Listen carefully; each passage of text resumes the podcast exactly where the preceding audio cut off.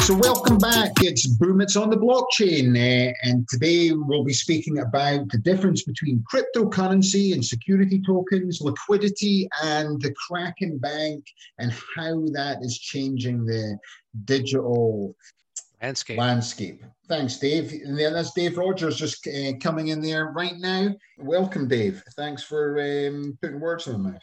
Glad to be here. Glad to be here. and and not to forget Shep, Shep. Are you out there, Shep? Glad to be here also Shep. as well. Perfect. Content strategist Shep. He's helping us drive the content of the podcast going forward.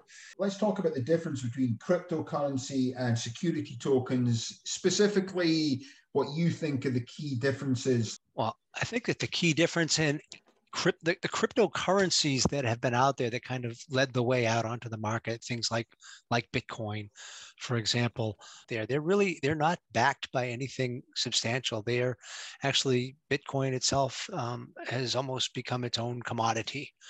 Um, but and the difference between something like a Bitcoin uh, and a digital token, which is what we're talking about doing, and and so they're actually assets uh, that that token represents. Um, and in our case, it'd be energy assets. And so that's where they define their inherent value. Yeah, and do you, do you want to add something into that as well, Shep?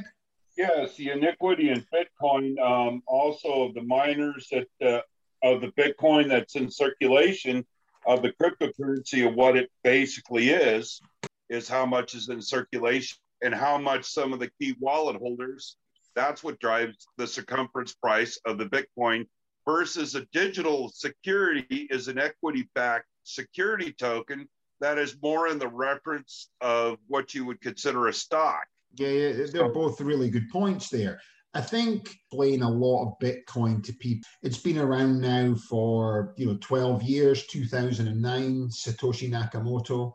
Nobody, nobody actually still knows who this uh, person is, but uh, he developed Bitcoin, developed the blockchain that Bitcoin runs on.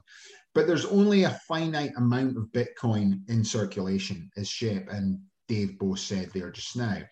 So what's happened is, as Dave spoke about, is Bitcoin's moved from this technology. So it was a technology that transferred money from A to B anywhere in the world instantaneously, avoiding banking charges, avoiding government intervention. And then rather than take like five days to send money across the world, uh, through banks and every single bank taking a little bite of the cherry, Satoshi Nakamoto invented was his ability to send it instantaneously and avoiding all these charges.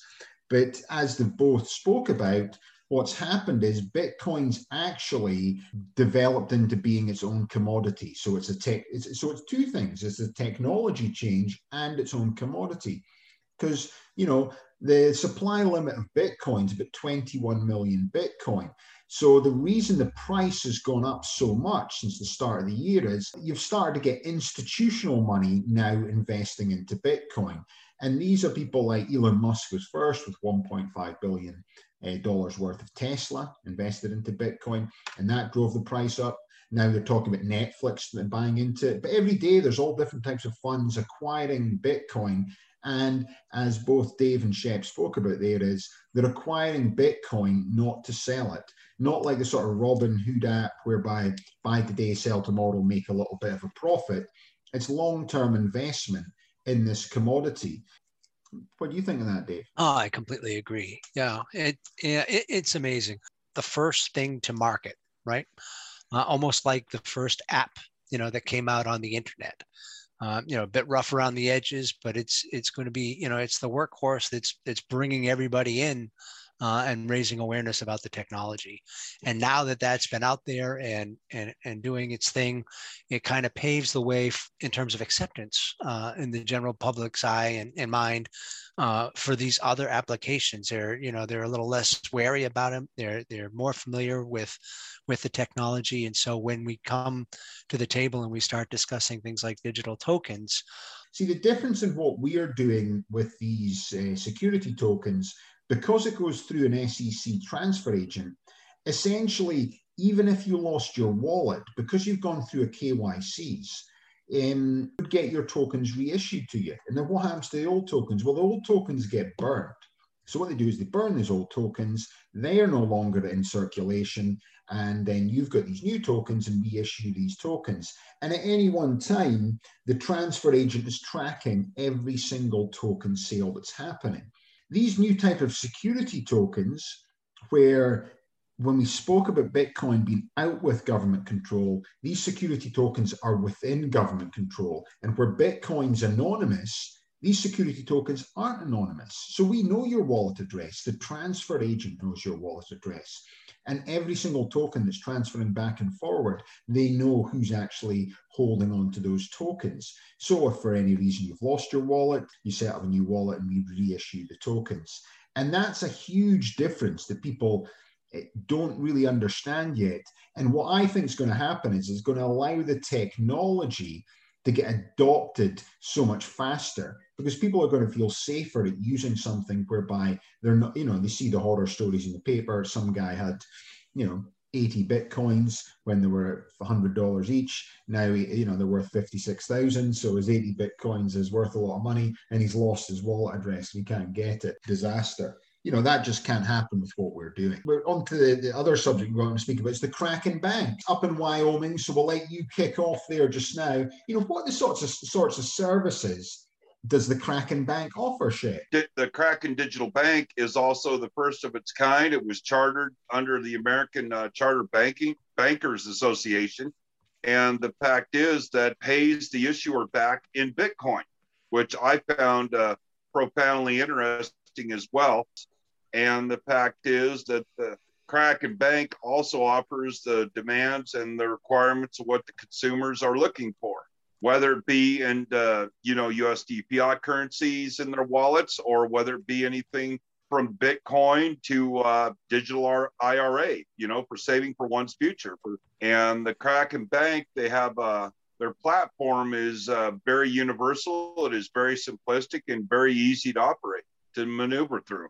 Uh, I I think that it I think that it just it completely dovetails with everything we've been talking about.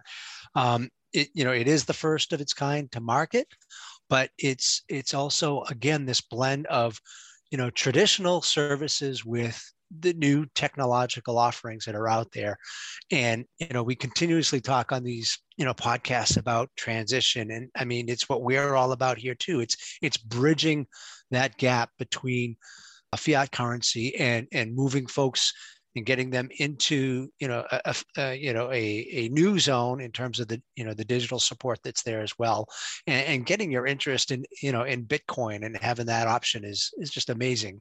Uh, but it, again it takes us back to this you know live in the traditional world and, and then dip your toes in and, and, and into the digital you know frontier that's coming down the pipe uh, and it's sort of what we're doing here uh, with the with the platform right? It's allowing folks that have been dealing with traditional energy and traditional financial structures and allowing them new options and new opportunities as we kind of blend and begin to transition into renewable energy. And it and, that platform gives them that that facility to be able to do that you know the amazing thing when you're thinking about you know bitcoin at $56000 means bitcoin's now got a market cap in excess of 1 trillion. That's how big it is people. So this is our new style of podcast not so long as the usual ones uh, unless we get into politics or religion and then it could go on for a couple of hours. Yeah. so yeah, so basically thank, thanks again to dave rogers. Hey thanks al. It's always a pleasure to be here and thanks again to Shay up in Wyoming. It's a pleasure as well. Thank you very much. Okay, perfect. Thanks very much. You've been listening to Boom It's on the Blockchain. And my name's Alistair Caithness. Thanks very much. Have a nice day.